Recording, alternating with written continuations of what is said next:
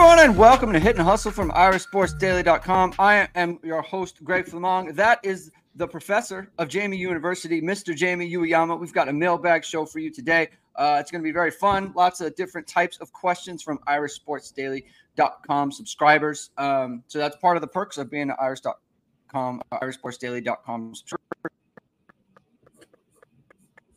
can ask us questions on our mailbag show, which is always very fun, especially in the off season. We get a kind of different types of questions, especially from our guy Oscar Vamos Irish. She's always hitting us with the uh, with the uh, thinking outside the box type questions. So those are always fun. So uh, if you want to be a part of that, uh, subscribe to irishsportsdaily.com. You can get involved in this show. Uh, if this is your first time ever catching us, please subscribe to this channel. Please hit the like button if you like what you see and hit the notification bell so you know whenever it is we are going live. Links to this podcast are in the description below. Jamie, we've got some people in the chat already. Ga Wang is in the house. Let's go. Guys here. Thank you for stopping by. Uh, he's paying us a visit, which is which is great. It's good to see Ga over here paying us a visit over at the uh, the Hit and Hustle Lounge. And you know what, Jamie? When I pay someone a visit, you know what I like to do? I like to dress nice. I like to dress up, look good when I'm paying someone a visit. If I'm stopping by for the first time or I haven't been to their place. And if you want to make a good first impression on someone or make a good impression on someone and you want to dress nice, then you can head over to ESQ Clothing, which happens to be founded by Notre Dame alum Ga Wang. And you've seen ESQ on all your favorite Notre Dame players and coaches. Over a decade of making the best custom clothing available, ESQ will help you look and feel your best in 2024. From a perfect fitting suit or sport coat, shirt, or bomber jacket, or the perfect tuxedo for wedding season, check out Ga's amazing work at esqclothing.com and book an appointment to upgrade your wardrobe today. Mention ISD and get 10% off your entire purchase. Jamie, the uh, the the combine starts today. Uh, do you know who's who's working out today, Jamie? Uh, I believe it's D line. Well, that's great for you. Not great for me or anyone else. That's it's uh, the D lineman, it's just not it's not super fun. Um, I guess there's a lot of good bench press I mean, it's great. What, what are you talking about? What, what do y'all run the hoop? Is that what's going on? We're running the hoop. Is that what the hula hoop out there? Nah, people, people just want to eat. People just want to see the testing and stuff like that, right? I the mean, testing. The the workout stuff is kind of yeah, whatever. Some big guy's gonna run like a four seven. Everyone's gonna get on their halt and jollies about it, and it's like whatever. The, I will agree with Craig. The, the, the DB workout is the best workout to watch. Why is that? I know why that is, but I want you to say it. Well, I think it's because it's the most applicable to what they actually do on the field. Like you see guys open up, you see them like you see change of direction stuff, you see guys track the football. Like it's just stuff that it's like directly applicable to what they do on the field where yeah. I'm not saying like bag stuff it's not bad or whatever. You do it in practice, whatever, but it's not the same as what you're doing. Um, it's not directly the same as as it's it's it's more uh it's more of a fit with what you do with the defensive backs and the receivers and stuff like, certainly yeah i mean they're the best athletes on the field they just are well because okay. the, it, it's a reactionary position and not just that you're reacting in space and so you have to be able to react like all these guys, they're all great athletes. I'm not saying, but just like your your the way you transition, your fluidity, your feet, uh, your hips, you got to have loose hips, you got to have quick feet, you got to have fluid feet. Uh, your coordination has to be really good, right? You have to be able to run, right? You have to be able to accelerate. So, uh, you know, it's just uh, it's it's it's just true. That's why everyone likes it. You know, that's just a fact of the matter. Um, not just not to say that there's not some good athletes all over the field, including your D lineman, Jamie. We'll get into that later about how we would do at the combine or how we would think uh, we would do at the combine. So, uh, but let's get into the questions. Let's just get into it right away. And uh, we've got a we got a multi-parter from Duke Sinatra right away. Uh, you got some wide receiver questions. First question: How much of a gap is there, if any, in terms of talent and future projection between Tylan Taylor and uh, Rayden Vines Bright. So why, why, don't you answer that one first, Jamie? Um, I don't know. I mean, it's. I don't think. I mean, I would say there's a maybe a bit of a gap in terms of like future projection because I just think that, um, size wise, it's it's they're a little different, but it's not that much. Like I think they're just different types of players. Um, although I mean, I would say Taylor, he's definitely a speed guy, but um, Vines Bright, I'd say, was more of a speed guy. Like yeah, he's he's more of a, a burner type, and Taylor Taylor's more of like a run after the catch speed guy. Is is the way that I would kind of put it. And then Taylor's also a lot more. Um, uh, I don't even know unrefined as a receiver, right? Like I think mm-hmm. right is is a little bit uh, further ahead in that respect too. So they're just different. Um, they're just different types of players. Like I would view, um, I mean, equally good prospects. I think because I, I, I like Taylor quite a bit and I like Vines Bright quite a bit, but just it's just kind of like what's your uh, what's your what's your favorite at the 31 flavors? You know, like what what do you what do you kind of feel like uh, you like more? Um, and certainly, I think that uh, I could see why people would prefer Vines Bright, uh, but I could also see why some people would prefer Taylor. I think Vines Bright. I, I think I think that's all true. If you're just looking at like the types of players that they are and what they can do, they are very similar in terms of like like Vines Bright, like you said, like he he's he's more of a speed guy, but Taylor is also a speed guy. So, so it, it, there's games are similar. I think Vines Bright to me has I don't know how to do how to how to like quantify this or whatever. He just seems to me he just has like a little bit extra in terms of attitude. And that matters to me. And so that's why I I view him a little bit differently. Um, but it's it's not enough to be like, I think he's definitely going to be a better college player. It's not that. It's just kind of personal preference. It's just kind of like um, like like Kyren Williams. It's just something there, right? And and you like to tap into that, and that's why I kind of look at him um, a little bit differently there. Um, the second question is: I know he has great offers, but given his little bit limited production, do you view Meadows as someone who is a bit of a project and not yet an elite wide receiver. Only six catches as a sophomore and 15 catches as a junior on a team that had a thousand yard receiver and a 600 yard tight end. So what do you make of that, Jamie? How do you how do you go about like projecting and looking at Meadows in terms of like he's done really well in the camps, right? He's wowing people in camps. He's doing one on ones, and physically he looks incredible, right? He looks very very good um, from a physical standpoint. Uh, you know the Chase Claypool comparisons.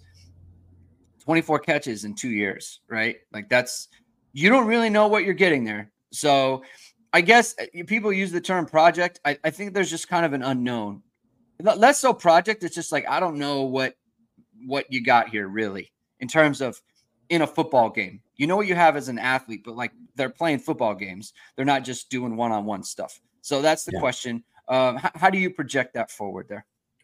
Yeah, I mean the production does that. Does, it does matter, right? Like it, right. It, it, it, absolutely. Like if someone isn't doing it in um in high school, it's a lot harder to project them to be able to do that in college, right? Just like yeah. how you don't see many guys that were like, man, this guy did nothing in college, and then all of a sudden he becomes a star in the NFL. That doesn't happen, right? Like, yeah. um, so I think with Meadows, like, yeah, unknown is is the way to kind of put it, and um you know, he was at Irish Invasion last year, and that's where, um, you know, he kind of blew up originally, right? And, and, got offered, and he was super impressive, obviously physically, right? Like he stood out, and you could see how he ran, right? And he was someone that I watched before that camp, and you know, the main thing was like, wow, there was like hardly any film of him because he didn't have a lot of production, and also he was, but he was like a track, like elite track star, right? Like that was mm. the thing, right? It was like, wow, look at this guy, how big he is, and look at and the way he moves. But you could see with when he was doing drill work, um, he needed a lot of work. He needed a lot of work, and there was a lot of consistency. Like they did stuff like you know, like they do at the NFL Combine. They did the gauntlet, right, where you like, you know, you run through and you got to catch catch the balls uh, running through while different quarterbacks are throwing it to you down the while you're running down the straight line and I mean, he really struggled in the gauntlet. He did not look good in the gauntlet. Yeah. And not to say that that's whatever. It's because I've always thought that that was kind of like, okay, that isn't that all applicable when, when it comes to the games, but it, it just, but it does kind of show like a little bit, it puts just like a pressure situation to show like, you know, how good your hands are in, in, in those kind of situations while you're adjusting to the football on the move and all that kind of stuff. So maybe that's why he didn't get thrown the ball that much because maybe he was like inconsistent with his hands. So it, you know, there's plenty of guys who can make like uh, highlight reel catches, but they're going to drop the easy ones, right? Mm-hmm. So it's mm-hmm. like where you know where is he at there? Um, but I, I think you just look at like just all of the um the measurables and all of that just like athletic potential, and that's why he's like a four star prospect. But the reason he's not like a five star, because he could be like a five star if you just looked at him physically and looked at what yeah. he ran and all that kind of stuff. The reason he's not is because he doesn't hasn't done that on the field. He hasn't shown that he's really great football player yet. Right. So um that's kind of the next step for him. But also, too, it's like you take him because it's not really about um, what he is now, it's what he's going to be. So you're also doing it in anticipation of him being like, this guy's going to be great the next year. So, I mean, to me, he'd be in like the same, you know, I mentioned the Chase Claypool thing. It's like that's a little bit of unknown, like in that same unknown thing, but he's kind of in that Bryce Young um, category where you're like, oh, you can just see it, you can see it all there, but now you just got to like, it's got to go to that next level. And obviously, it did go to that next level for Bryce Young. And we'll see if it goes that way for Meadows. But I mean, certainly that's a guy you want to get in on because if it hits, he's going to hit big. Yeah. But you do want to see, like, are you ready to catch five, six balls in a game? Right. Six, seven balls. Like, just like, hey, I, I have three catches in the first quarter. Like, I, I'm in for a big one instead of like, hey, that's what I did in this game. You're not going to see me for the other three quarters, you know? Um, and the next question kind of gets into that. Like, like number three, can Greathouse develop into a number one receiver in college? What is your expectation of how the rest of career plays out? Um, before I get to the answer to that, the re- one of the reasons why you you could see that is because in high school he was the guy, like at the top level of Texas. Like I'm gonna I'm if I have five catches in the first quarter, and guess what? I'm gonna have like twelve at, at the end of this game. I'm gonna have 12 for 200 and like three touchdowns. Right? He is never he is never satisfied. He is ready to uh, my, his cup is never full in terms of production, right? And so that is the type of attitude that you want. And and you don't know that Meadows is capable of handling that, right? Because he's never had to. Not to say he can't, and it's not to say there's evidence that he can't, but you just don't know, right? So, uh, but in your opinion, can he develop into a number one in college? I think what you said, Greg, is that's a perfect reason, um, you know, example to point to of like he's been the man. He's like broke records at, uh, you know, his high school, which is like had a ton of dudes. They've sent a ton yeah. of dudes to college and guys, future NFL players. Um, they've been very successful, especially in the passing game. Like he, he got 20 touchdowns in one season in like against the highest competition in all yeah. of Texas, right? So um, that is something that you know when you look at because one of the things was like he didn't have like a verifiable 40 year and whatever, so he kind of got knocked down because of that. But it was like the guy just runs and gets open. Like he, I'm sorry, yeah. like he's just he's running by guys who's like a D1 corner here, right? Like so I, you know, sometimes uh, there's there's more than that of in terms of like play speed and all that kind of stuff too. And I do think he has uh, the potential to, to, to develop into a number one receiver um, at Notre Dame. I mean, I wouldn't say I wouldn't predict that it's definitely going to happen. I think we need to see kind of the next steps. But I mean, certainly if you look at like his freshman season, for like considering what you get out of a typical freshman, and considering he was hurt and kind of moved around a little bit, like the guy had a great freshman season. He had a really, really great freshman season. So it wouldn't surprise me at all if he has like a huge jump and he ends up being the best receiver on the team this year.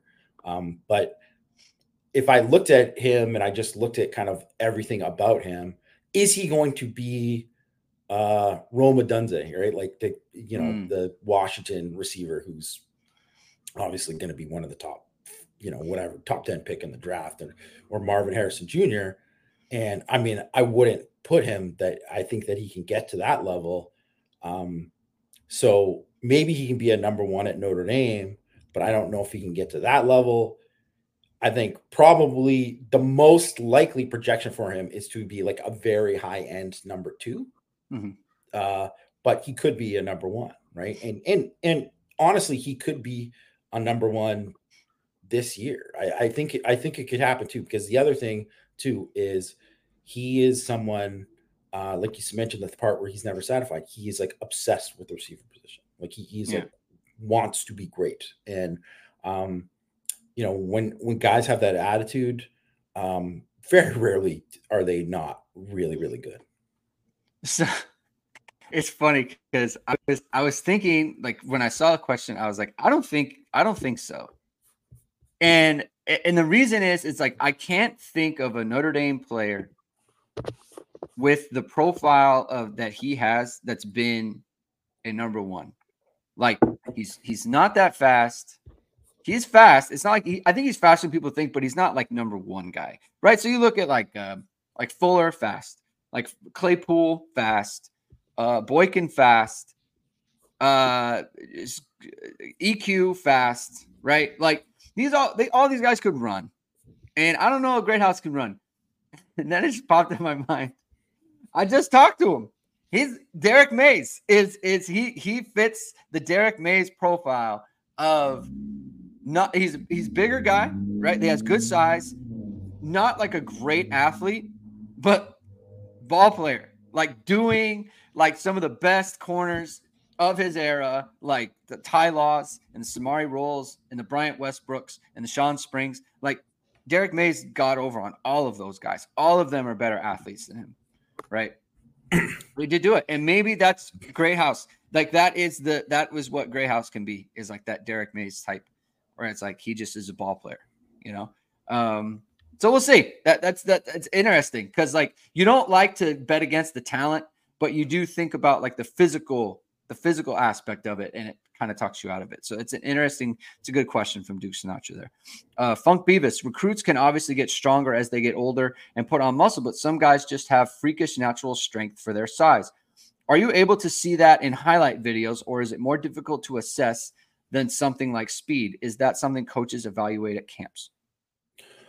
Um, you can see it on film. Um, you know, to to a certain extent, like there's just guys that you can see like um just their pop with their hands that is just like um i mean the best way i would say is like unnatural like it's not normal to just like be able to just like like actually like rock somebody back with your punch as like an offensive lineman or a mm. defensive lineman or to really just like you know explode your hips through someone sorry hit the table. So i was doing that yeah. just, but uh, uh you know to explode your hips through to kind of like you know finish a to, to to you know your power base on a block or something like that or just like destroy somebody on um on iso But you can see you could definitely see some of that with some guys and there are guys who are like I mean, country strong, right? There's guys mm-hmm. who are mm-hmm. just like, this is just naturally who they are. And I think if you saw like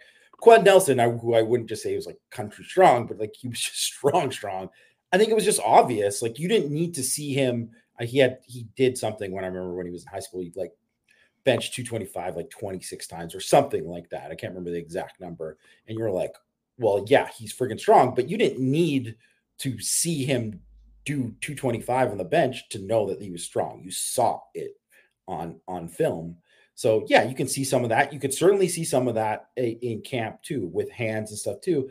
And there's just some guys too that naturally have it. They have naturally more violent hands than than other people, and I think that is a good thing to actually see at camp because that's stuff that you can will stand out more, right?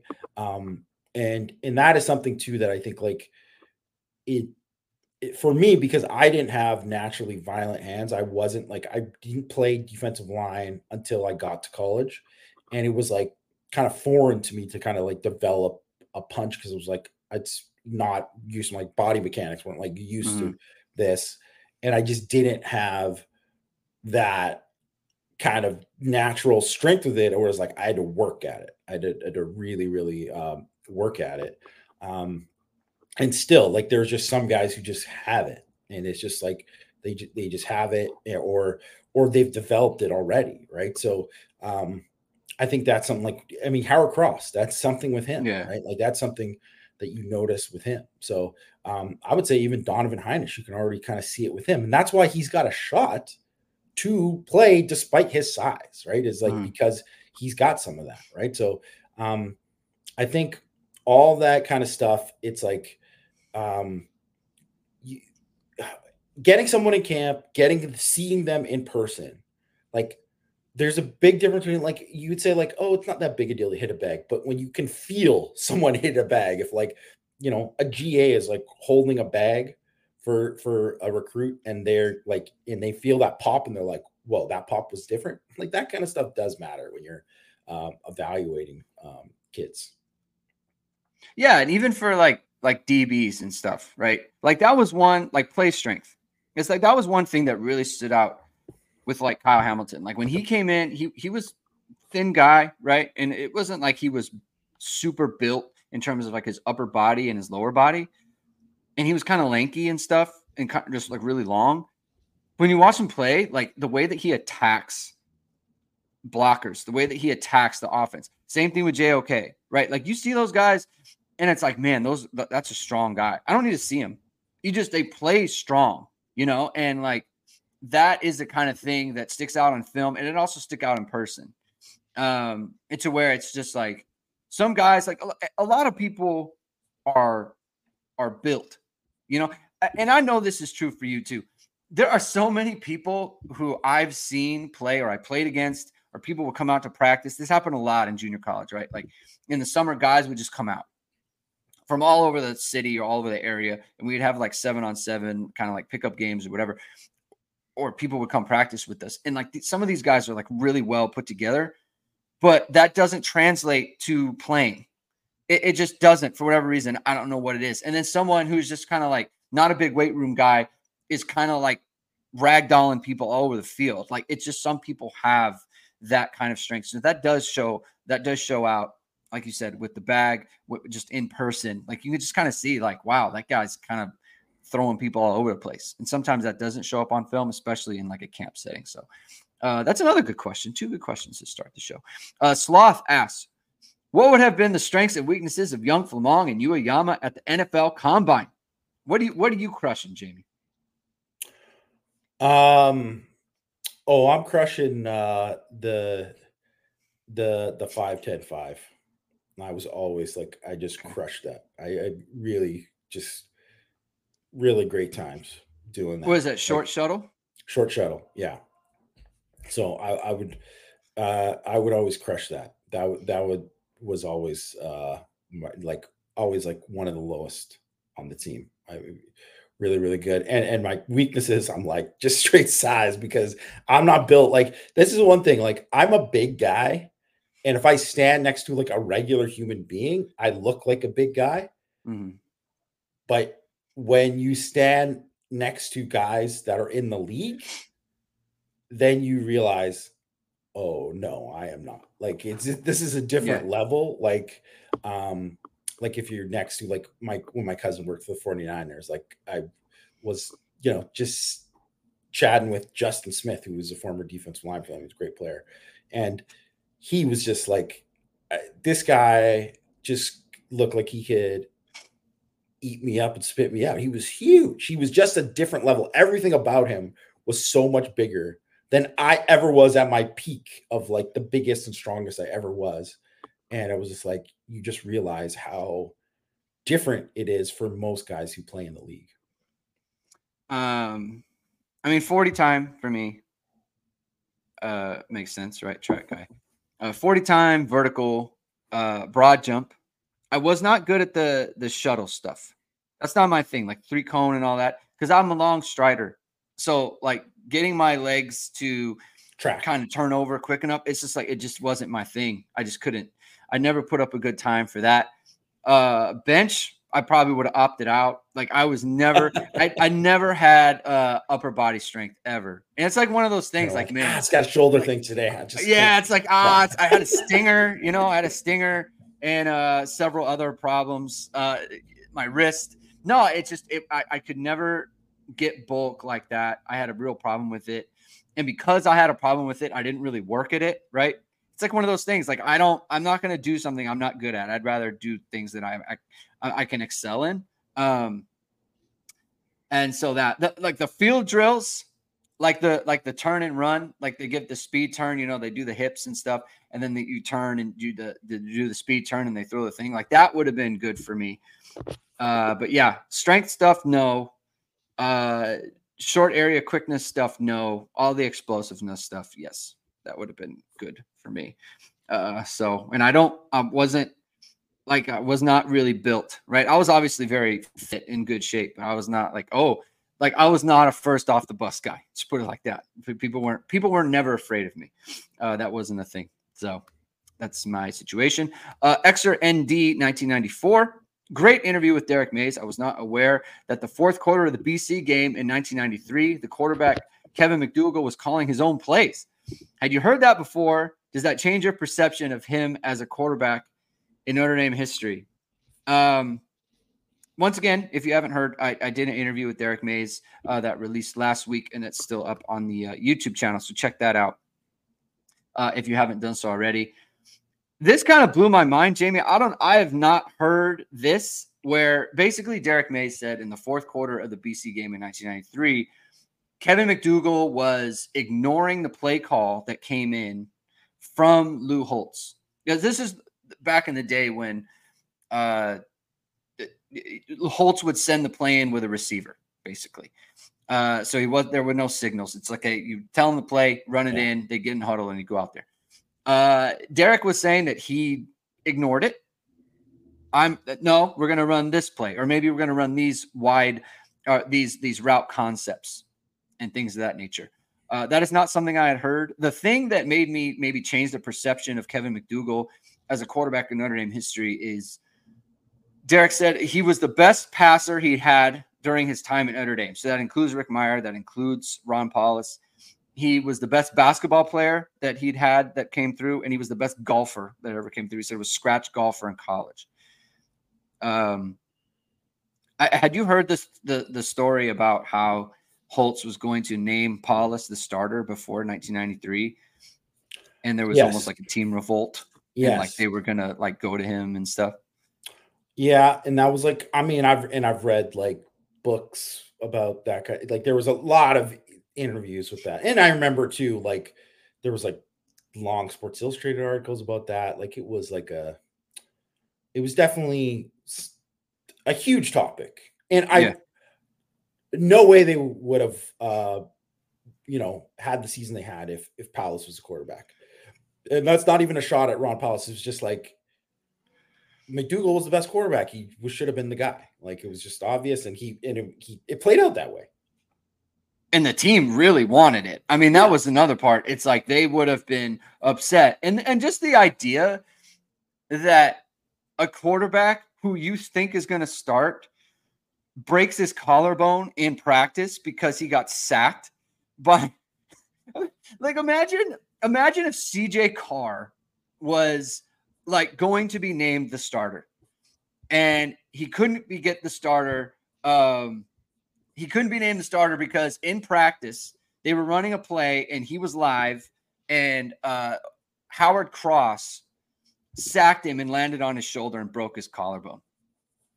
Yeah. I mean, could you even imagine? Like that would just be insane. like that would just be a total scandal. like it, it, like that would. I think that happen. was like one of the catalysts for like, hey, you can't hit court, like the red jerseys.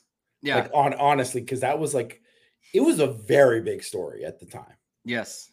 Yeah. yeah. So um, it was it was it was a big deal, and obviously, it, you know, McDougal took took advantage of his opportunity and moved on. But I think just I think uh, what the thing that not necessarily that particular story, but the thing that made me kind of shift my thinking on McDougal was the way that Derrick Mayes talked about him. just the way that he like he spoke about him with reverence. Yeah. Like which he, is he pretty, was that dude.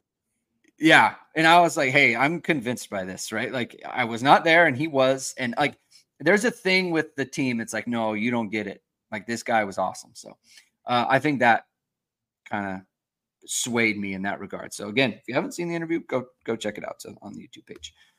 Uh, let's see, get this right. Uh, is it Negs? Yeah, Negs two five two five.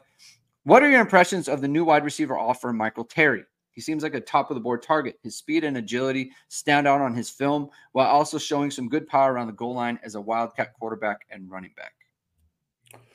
Well, I don't know about top of the board because he wasn't. Uh, I mean, they took him. They, they, yeah. they offered him and they took him. So yeah, he's obviously someone who's they wanted. So there's that. But I mean, top of the board, I don't know if he was, you know, the highest priority guy for them in the class. So I wouldn't put it that way mm-hmm. uh, with him. But yeah, I mean, we've we went over it when he, uh, you know, uh, committed. He's got exciting traits, right? Like he's got he's got great speed. He's he's really like just like special change of direction stuff. He can be like a dynamite returner. Um, you know, obviously the comp isn't good that he's playing against, but he's dominant against that competition. Yeah. And you want to kind of see him kind of develop into um, kind of like a, a complete receiver. Um, but he's, you know, the potential there. He, he has potential elite ability after the catch and as a returner. And that's why he's a really kind of exciting prospect. Also, why, um, you know, he's he's one of those guys that's right now who's like, um, his offer list looks way better than his ranking, mm-hmm. which his ranking I think could, you know, that's that's always something where you're like, oh well, this could this could change. And if it doesn't change, it's because he's like, it's his size. He's not the biggest guy. Yeah. Yeah, I agree with you. I mean, it's top of the board is kind of like, I don't know. I mean, if you if you get an offer and and you're in the class, like that's it's pretty top of the board, right? So I I, I don't know if it's if I view it like that, but like you said, I I agree with all of your uh, comments there. Uh, Meek Irish, which position coach has the biggest challenge this spring which one has the easiest job? Um, I mean, easiest job. I mean, I don't even know if there is such a like. I don't think there is an easy job, right? Like, um, I don't. I don't really think there's an easy job of, out, out of anyone because there's always, even if like you said, like, well, Al Washington's got, uh, you know, Howard Cross coming back, and he's got Riley Mills coming back, and they're bringing in an RJ Oben. Well, they still got a, like a competition at Viper, and they still got all these other young guys they got to develop, right? Like mm. that's something that's important. Like you could look at corner and say, Wait, well, Mike Mickens is Ben Morrison, and then he got Jade Mickey, and he's got uh, Christian Gray, and like you know they're bringing in they they they brought in these other uh, you know guys. They they brought in Clark to play nickel, and they they have uh, you know Micah Bell, and they have all this young talent, and it's exciting, and they got Clarence Lewis there, but he's well, he's in charge of the safeties too. And it's like there's young guys who got to develop there, and still some of these other young guys, the corners got to develop too, because we're talking about them like they're going to be great. Well, you still got to, they still got to get there, right? They still got to mm. do all that. So, um, I mean, you could say that those guys have the easiest job, but it's like that's not doesn't sound like an easy job. They still got to work. They still got a yeah. lot of work to do with those guys.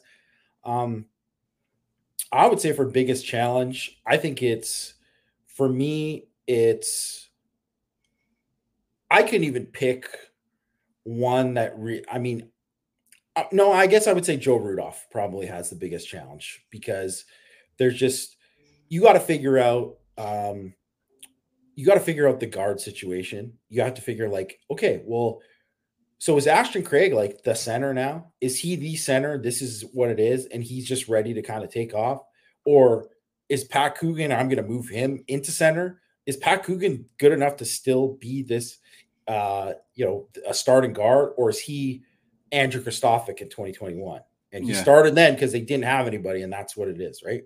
It's like, or is, is Charles Jagusah going to be like a stud at left tackle, and he's going to just step right in, and he's going to develop and do all the things like you got all of these questions there uh, that you have to answer, and you could say like receiver.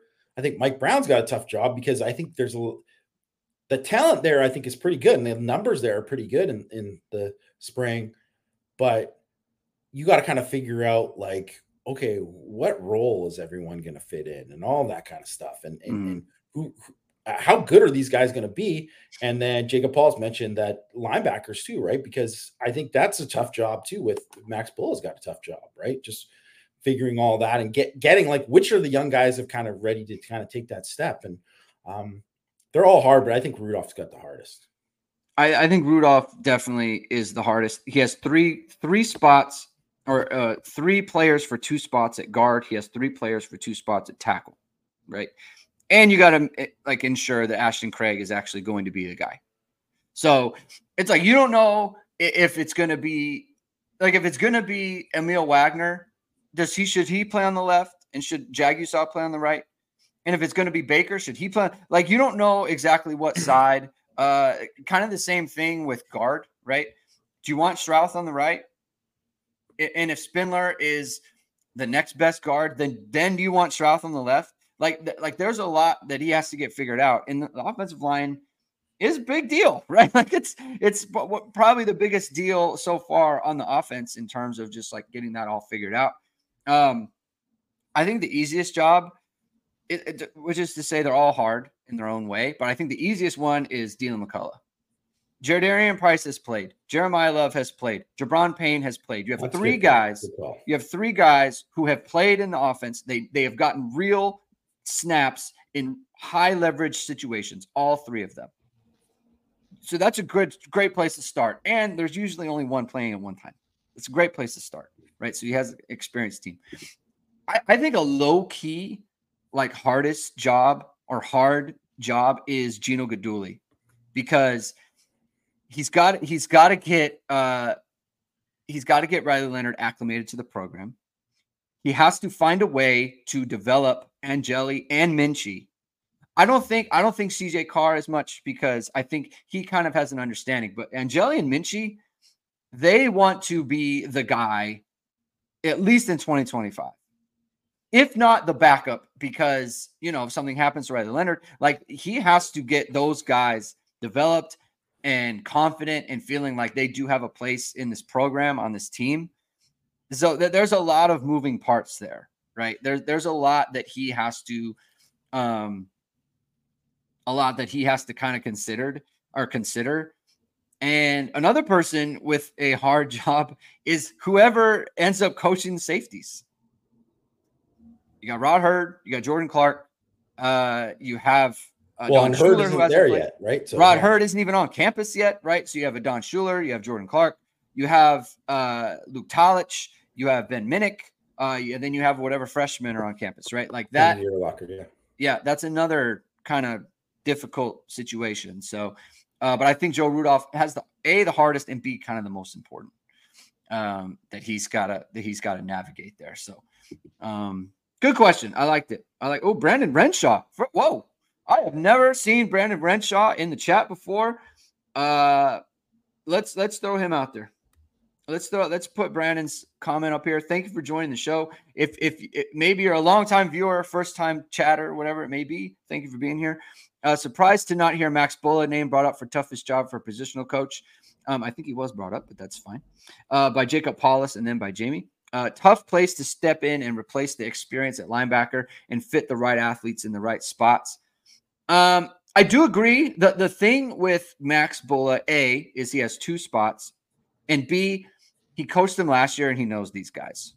So it's like I, I think that's why it, and, and it isn't like it isn't the most important thing because I just feel like with all the options that he has, he's going to find two that can play. He's going to find more than two that can play. So I just don't see it as like this urgent, critical position like offensive line, for example. They're going to find multiple guys that can play. There's more questions to me at, at offensive line. Yeah. Like even yeah. where because I think, you know, like Kiser he can play. Like he, uh, whether or not he can be great or as good as like you know you, want him to be, he can play at a pretty high level. Like he, he hmm. can be a starter level at the very least. Like you know, and you so even though you kind of already have that figured out, and then you have the young, and then you got basically one other spot to figure out, maybe a couple more. You want to have more, but but still, right? Like it's not as the thing where even with the guys coming back on the offensive line, you're like, well, I'm kind of not sure. You know, like, yeah, I mean, I'm sure Rudolph maybe is probably more sure than us, but he just, you know, that's it's it's a lot of uncertainty there. But right, you know, I, I, whatever. It's a it's a fair argument though. A fair argument, right? And it's not he doesn't it's not an easy situation per se, and that's why I'm saying like none of this none of this is easy. But if I was ranking them, um, if I was ranking them, then I wouldn't rank linebackers nearly as high as uh, as offensive line. That's for sure. Uh, next question, Irish Tank sixty nine hundred. What are three things that would have you guys thinking Notre Dame can not only make the playoffs but do some damage in the tournament coming out of spring? Uh, I don't know there's really anything coming out of spring per se, but let's just we'll uh, you know humor the question. I don't. It, it, it'd have to be coming out of fall for me to like really feel strongly about something. Uh, but mine would be uh, Jagusah looks like an elite player. Christian Gray and Jaden Mickey look great, like great players. The wide receiver in general not only held their own, but make plays on a constant basis against Notre Dame's corners. Um, first of all, I, I love this question, Irish Tank. Um, you know, great, great member of the board who, who always uh, contributes there. Yeah. Uh, I will say that um, I agree with you in terms of the, you know, wait until fall camp to kind of get a little bit more definitive about stuff. But I do like all of it, what everything he put here. Like I do think those were would be if if Jagusah comes out and you're like, oh man, he's like handling himself with RJ Oben because RJ Oben has like been a good pass rusher in the ACC for multiple years now. So if he comes out and does that, then you're like, oh, he can. That's a huge confidence building in terms of like where he's at. So I think that's um, would be a big one. I think, you know, the corner thing. I think is just it's that's definitely you know um, uh, you know that stands out. And then I think the wide receivers too, because they didn't um eh, they got owned by the corners last spring. And then for most of fall camp too right? So um you know they were it, it was a losing battle for them most of the time. So you want it to be a lot more competitive there a lot more competitive. Because mm-hmm. you know they're not going to be like they're not taking it to the corners. Like that's not happening. But just yeah like hold their own as as as tank put it. So i think those are those are big but I would throw in like getting like another um a pat a pass rusher um an edge rusher to really kind of step up and be like, oh, this guy's taking a jump. So like, you know, thinking of Boubacar Traore, thinking about mm. Jordan Botelho or like another Viper or something like that, or like a linebacker um to uh like if if all of a sudden we're like, oh man, because I, I, I thought um, Bullough's comp, uh, uh, comments on Jaylen Sneed were really interesting, talking about how when he's focused and when he's all there for there, and then he could be at this high level, but maybe he's just like too many other things. And that's maybe like I always think when I when I'm talking about that kind of stuff, it's like a sign of maturity that you can handle all these things that are there school and all these different schemes and all everything that's going on in the field. So that'll be interesting to see if like, oh, he's like reached this point where Sneed is like, oh, he's hit that level. Because if if someone like Jaylen Sneed um, or Drayk Bowen or you know someone there at linebacker really just makes an all of a sudden you're like, oh, this guy's just a dude now. It's just like so obvious. Like, man, that really just like I think the defense is gonna be good anyways, but it's just like that just takes it up a notch. Yeah. Um it's hard because like some of these are in conflict, right? So like Jagusah is one, but then like Traore is another one. Like like it just it kind of makes it difficult. I think for me, Jagusah and and Emil Wagner. I think those guys, if if if you go to practice, Jamie, and you come back and you're like, you know what? Just from a physical standpoint, like those guys look like Division One college football players, right? Or yeah. Power Five starters, right? And it's like they're they're winning some and they're losing some, but you know what? Like Troy, like Traore looks great, and Burnham looks great, right? And and Oben looks great, and it's just like there's some real battles there. You hear stuff like that, that might start making me thinking like, okay, they got something here, you know. Um, I think the same thing with with like Schrauth too. Like you want to hear about like like the physical, just the, uh, how he looks, like confidence wise too. It's just like that's the kind of thing. It's not so much what they're doing, but like how they're carrying themselves. I think that would go a long way. I think the wide receivers, like if to me, if Mitchell is is consistently like cooking guys, like maybe once a practice, twice a practice, something like that, then it's like, hey, that's something you can build off that, right? Like that is something you could because I'm not like I don't have this big concern that Christian Gray and Jade Mickey are suddenly going to be bad, right? Yeah. I don't know how good they'll be, but they're not going to be like awful. no, they're not going to be bad. They're going to be they're they're going to be at the very least pretty good, I think. Right. So if Kris Mitchell is like having his way with them, it's like to me that would be like, hey, he's a good he's a good football player. Yeah. Like this guy, he's he's legit. It's um, like you knew um, how Troy Pride was good. He, you're like Troy Pride's a good corner. Yeah. Like man, he can't cover um, Chase Claypool in this camp. Like he can't. He, he's losing all the time. It's just like Chase Claypool's like just unguardable right now. And just that said a lot about Claypool because you already knew that you know Pride was at at least this level. You know, and then you're like, yeah. wow, Claypool's at this level. Yeah. And the other thing is if I hear that they're hitting home runs in the running game. I feel like every time we've heard that, it's manifested itself in the fall. And it's like, that's what you need. You need explosiveness. Again, I'm just not worried. I mean, because the other part too is like that would maybe show something about the linebackers, right? And that would be a little bit concerning, a little bit.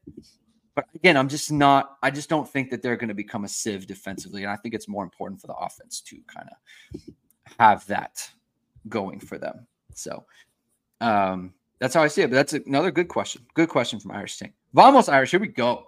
Uh, I know you're probably not playing the NCAA game, but if you did, what announcing team do you wish are in the game? Play caller, color, sideline. Uh, answer answer that one first, Jamie. Hmm. Um, I really like. Okay, I'm I'm a big Sean McDonough guy. Okay. I think he's great. So I I'm just I'd like I'd enjoy him there.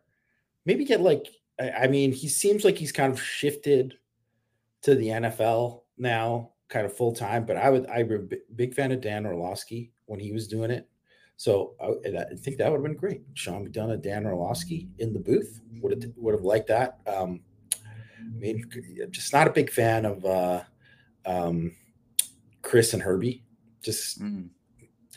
you know, they're there for, but maybe that makes them the best for the video game because they're just for the average fan or whatever. But I just don't find them very good. Um, it doesn't seem like they do as much in-depth research as as yeah. some of the other teams out there. Um, and I just think like McDonough is just like a guy who's like always like great at the moment, you know, him like or like him and like Gus Johnson, but he's like a more a toned down when he needs to be Gus Johnson, I guess. Mm-hmm. Um, and sideline, I mean, I'm trying to think of like on the sideline. You know what? I'm gonna go ND grad. Car- Car- Carolyn uh, Pineda. That's what I'm gonna go with. Caroline Pineda. Caroline let's Pineda. go. That's yeah, a, get her. Get, get, give her the boost. That's a good shout. Give her the boost. She does a good job. She no, does she does. I, I, I totally. I, I, I wasn't thinking. It's a good shout though. It is. Um, I think. I think Tirico. Jacob Paulus said. I, I think Tirico is a good one because to me, it's like he is. He's just kind of like a, a constant voice.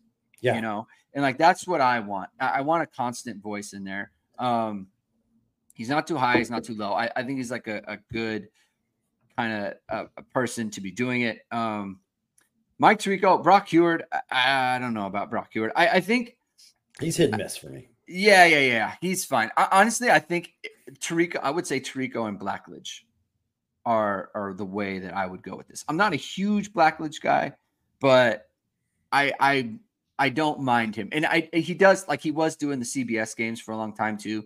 And like I don't want to do Vern Uh, but like old school Vern was pretty good Vern, too. Like yeah, I, I want I want not Gary. Get, get Gary out. of. Gary's no, not thank- great. No That's thanks to Gary. Danielson. I'm yeah, sorry. that's a no thank you. That's a no go. Uh, but Blackledge would be good. Um, and then on the sideline, like I wouldn't mind. I wouldn't mind a little Holly Rowe action. Do you enjoy Uh, yeah, good. so I, I think she would be fine. I think I think she would be good. Um, Chinese New Year was a bit over two weeks ago, ringing the New Year of the Dragon. Which position group will most emulate the dragon the most this year? For reference, the personality traits of people born in the year of the dragon are charismatic, intelligent, confident, powerful, and are naturally lucky and gifted. In everything they do, they tend to do it the best of their ability with high standards. What do you think? Wow, you know what? I just got to give Vamos Irish. What a question! Oscar's the best. These these kind of questions are just next level. Yeah. This is what makes the pod right here. Thanks so much Yeah. for this question. Um, especially uh, you know with the personality traits, because if you didn't list all that, I wouldn't be thinking. I would just. I'd be thinking like, of, I have no idea. Who's the most like a dragon? like Yeah. that's all. That's what I've been like. Yeah. This guy. This guy breathes fire. Um, I'm gonna say. Whew, this is a tough one. Um, I for me it's easy. I would say Xavier Watts. That's well, is it position group? Oh, it's position group. Okay, Yeah, not position player. group. Sorry, is the okay. Position group. Oh. Okay, you go first. I, I, I, I- it's it's Rajon had its corners. It- it's the corners. Like and if it, and if I had to choose one player, uh, it'd be Ben Morrison. But I- I think uh, charismatic. Like Ben Morrison is a charismatic kid. He uh, he like I was um, I, when I go to the when I went to the games the two times he's been in the in the in the in the interview room and he has just like a charisma to him that is good. He's obviously confident. Um, I think Christian Gray is confident. We know Jaden Mickey is very confident, right? Uh, I think they're an intelligent group. I think the powerful part is kind of tough, right? I don't I don't see that, but like naturally lucky and gifted, like you need some luck as a corner, right? You need some luck. You need some tip ball. You need to get a tip ball. You need to get some stuff. I, I think it's absolutely um I, I I think it's the corners 100. percent I, I that that to me is where it is. Yeah, I would probably say that too. And I also kind of think like Jaden Mickey kind of when I think of some of these other things of like just in terms of charismatic and then Yeah. confident and just you know he, got that pick six at the right time like that just seemed like the perfect kind of timing um Intelligent like- play.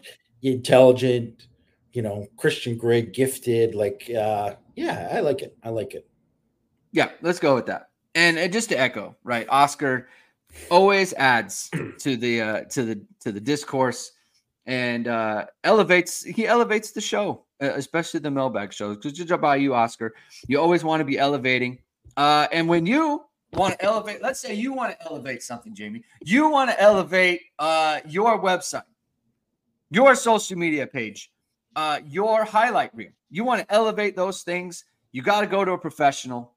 And the professionals that we would go with are the, the, the folks at VSRMediaCompany.com, which is founded by Notre Dame football pregame host and Emmy Award winning anchor Vahid Sadrzadeh.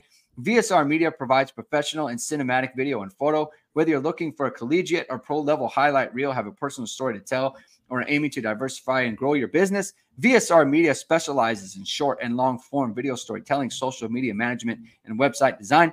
VSR Media also captures professional headshots, senior, and sports photos. Contact them at vsrmediacompany.com. Mention Irish Sports Daily to receive 20% off your first project. Visit them online or give them a call at 574 800 9106. All right, let's go on to the next question. Uh, Drew Brennan asks thoughts on Brock's shot as a prospect and why Notre Dame has not offered. Second question Is there anyone you would like to see Notre Dame offered that they have not offered yet? Um, good question. I, you know what? I never really get caught up in the, oh man, I don't know why they haven't offered them as much, or I, I, at least now I don't as much. One because I think the staff does a really good job of like, there's not too many guys that um, I look at him like, wow, why did this guy not get offered? Like, it's it's where maybe it was different in the past. Um, I didn't always feel that way uh, mm-hmm. under some like years with with Brian Kelly. Um, uh, I would say with shot, um, one he's like a he's like an undersized tight end. He's like an undersized tight end slash uh, defensive end, right? So he's and he's a really good player, and I like him, yeah. and I think he's like you know like a low four star guy, which he kind of is everywhere, right? Because he's a really good athlete. He can really run. And by the way, Indiana Indiana prospect, which Indiana, is why yeah. it's kind of more like better yeah. a little bit more because he's an Indiana kid. Why? Why? Yeah. Why? Why he's being asked about for sure. Right. Um. So I think uh you know, one, he's like, if you were going to put him in the tight end category, which I think is, I, I would kind of put him there.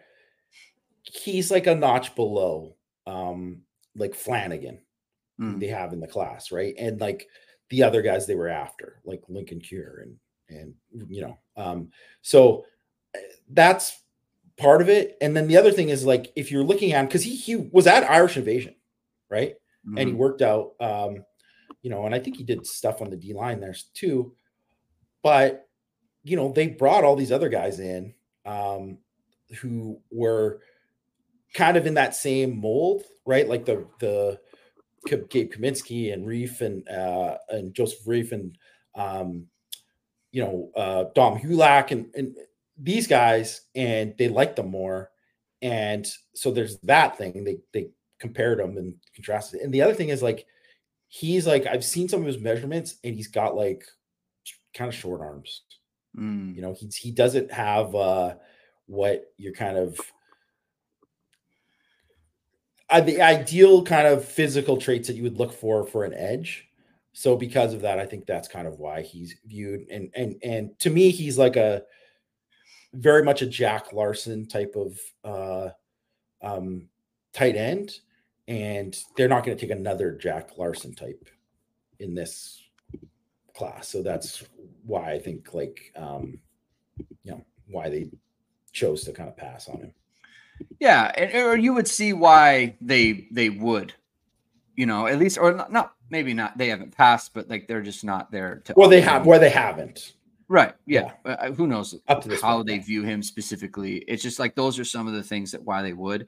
Um, like you, I don't get into like why they haven't offered a certain guy. First of all, it's hard to um it, it's hard to like keep up with all the guys they haven't offered when like it, it, it's hard to keep up with the people they have offered, right? Like it's just you can't. There's so many players. Um, so that's that's kind of how I feel about it. So I think you did a good job um, summarizing Brock Schott there. Um, last question of the day here, DC Fennel. Uh, good morning. Seeing the vast different differential differential by the ranking services when ranking commits, what recruiting service do you feel is the most reliable, and where would you um, where would you in the staff rank Notre Dame commits? Um, where would you in the staff? Um. Well, oh, I see. Yeah, uh, I mean, you could check on DT Funnel, man. You got check. I, I, mean, check out the commits page, and you can see where I rank all the guys on uh, who are the commits for for Notre Dame. It's just on the drop down menu on the homepage. You can you can uh, find that. Um, you know, to to where uh, I've ranked all the guys that uh, have committed in this class and in the previous classes, going all the way back to uh, 2018, 2017 yeah so that's where where you can see that. Um you know and this is a he actually asked this question in or similar question in in six thoughts in in one of um uh the comments uh, after it. And i think the i don't know why there's such a different um differential other than like kind of what we kind of talked about last time in terms of there's just all these other factors like subscriptions, how they want people to subscribe to certain teams sites. They want to get drive traffic. Yeah, there there is that part of it. I don't want to pretend like that's not part of it because it is. But I also think these guys are, for the most part, are doing a good job and like doing their best to kind of give their what they actually think are, um, you know, and, and they have their own biases, but that is driven by some of the stuff that we talked about where like maybe they don't have this regional guy here. Maybe this he's seen this guy in person 10 times, but he only saw this guy once and he had a bad day. Maybe he never saw this guy in person. Maybe there's right. this. Maybe he has more information that the, these other guys don't because that happens too, right? Where um, you know, I, I I will say that um like I mean in, in rivals, right? Like they have like uh, Chris Burgess and uh, Owen Schubiger, top 50 guys in there. And they're, you know, they're outside the top 100 for uh, everybody else. Right. And then, um, you know, Ivan Taylor's not top 100 in uh, uh, on three and rivals, but he's top 100 or ESPN or he's top 50 in ESPN and uh, um, and 24 7. So it obviously can be different and there's different things that drive it and they other some of these sites have different things that they value in terms of like testing and track numbers and all this kind of stuff that they used to kind of help project things so there's that part of it too i mean in terms of who do i feel is the most reliable um i don't want to like disparage anyone else but i'll, I'll just say that um the people that are doing it now, so it's like you could say like, man, 24/7. I think historically, recent recent history, 24/7 has been more accurate than um other than these other sites, than rivals and ESPN mm. on threes new, right? But here's the big but. So rivals, it's a completely different people who are evaluating now for rivals and are part of the discussions of who gets ranked now. Like there's still some people that are there from before, like Adam Friedman and uh, Adam Gorney. Like, you know, they have other guys who aren't named Adam who are worked there too, but they uh they you know they have those guys, but they also have all these other newer guys, right? That are part of it. Yeah. Right. And um they're involved in the discussions and they have um so these people are different than the people who did it four or five years ago. So you can't judge these classes until four or five years later when these guys are out yeah. of school and how they've done. So, yeah. And so, and then a bunch of people who work for rivals now work for On Three, and then On Three also stole a bunch of people for twenty four seven. So those people are the people who are doing On Three's rankings. So, how much credit do you want to give to these guys who are part of rivals? How much credit do you want to give like to Charles Power, who seems to be like a pretty influential guy in terms of um, you know driving the rankings for on three. I mean, how much does he have?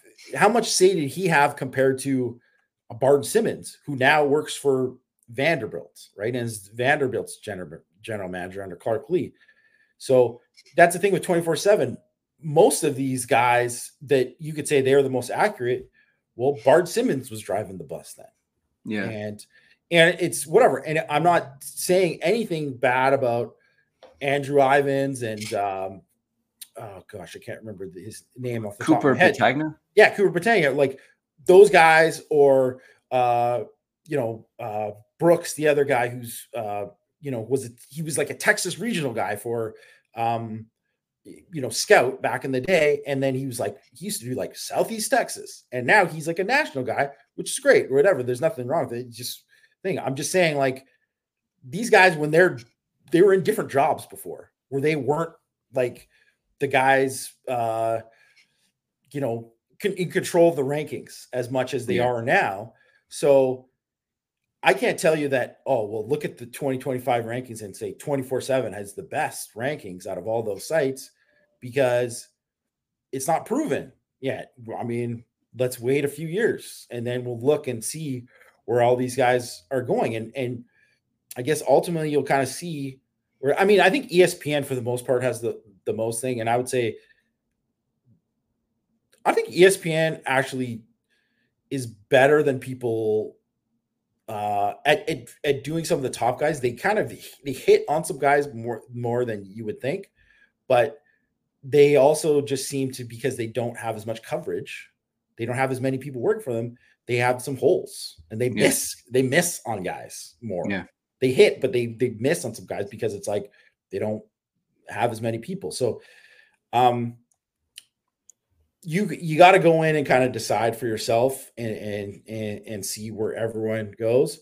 Uh, one thing I could say is that you could look at all of where I rank these Notre Dame commits and some of these IC 550 guys, and you could say like, you know, I've I've been doing it the same for a while, so you can go into it uh, and look at what I've done and you know judge for yourself or whatever. But I think I've done pretty decent uh, for the most part. I mean, projecting a lot of these ND guys, I'm, I'm definitely not even close to 100. Whatever, I've, I've I've whiffed on a bunch of guys, but um, I think you know you can go and judge for yourself and kind of uh, see where everyone's at. And there's definitely, um, you know, some everyone's different and i think it's good to be different. It's good it's good that there's these different things because if everyone had the same group think i think that would almost be a problem. Yeah so my process is i always look at my so this is for me personally i just look at 24 7's composite because it's an average right? And that's what i'm looking for. I, I want to know what everyone thinks. I don't think of like um I don't think of one person or one site being good or one site. I, I don't really think of it like that, and I never have. I just look at the composite, and then I cross reference with Notre Dame guys with what Jamie has put out there. Because I trust Jamie a lot. Just I I we because we talk about it all the time, so I know how he feels about it. So I I personally trust Jamie a ton on his evals, right? And sometimes they're like vastly different. Like I know you had like Jeremiyah Love as like a top 50 guy um, for a long time. And then there was a time at the end when he was kind of falling down the thing. And I just thought, like, no, I I, I think Jamie is correct. You know, and I and I just so I, I or I was like, I'm gonna I'm to go with what Jamie has said in terms of my perception of Jeremiyah Love. That's kind of how I look at it. Like, I don't, I don't know, like, cause you said, like, there's so many guys who have gone back and forth. Uh, the, the, you know, the guys who were here, now they're there. And, and so, you know, I don't really know. And so I don't really like whenever the sites put out their own, like, you know, 247 is putting out their new 247 or rivals is putting out their new whatever. And on three is putting out their new. I never really pay attention to it because I just want to know what the composite says what is the average of all these all these sites? That's what I'm interested in. That's that's kind of how I look at it. So I don't look at it in terms of uh, whether one site is better than the other. I just I, I never have. Just, I don't think it's a good way to go about it. So. Yeah. Um, that's it for the questions. Oh, go ahead. Yeah. Well, I will just say too, like it's just wild because I was looking at some of it and we're like, rivals is like 200 spots lower on Bryce Young than than um, 24 7 was. And it, that just is just a complete reminder to just be like, how about he's just good? And then yeah. just just go from there. You know, like doesn't matter. He's a five star or whatever. It's like, yeah, he's a really good prospect. He's got a chance. 200 spots lower than them, but like 400 spots lower or higher than he was like three months ago. Yes. Yeah. So that's kind of how I look at it. So, um, yep, that's the end of the questions. Thank you everyone for tuning in. If you like what you heard, please subscribe to this channel. Please hit the notification bell. Please like this video. That would be awesome. We'll be back next week with more talk. We're getting ready to ramp up for the spring, Jamie. Spring spring ball is right around the corner. So we're going to ramp up for that. We'll do a little bit of a preview there. Uh, so have a good weekend, everyone. We'll talk to you soon. Keep hitting and hustling.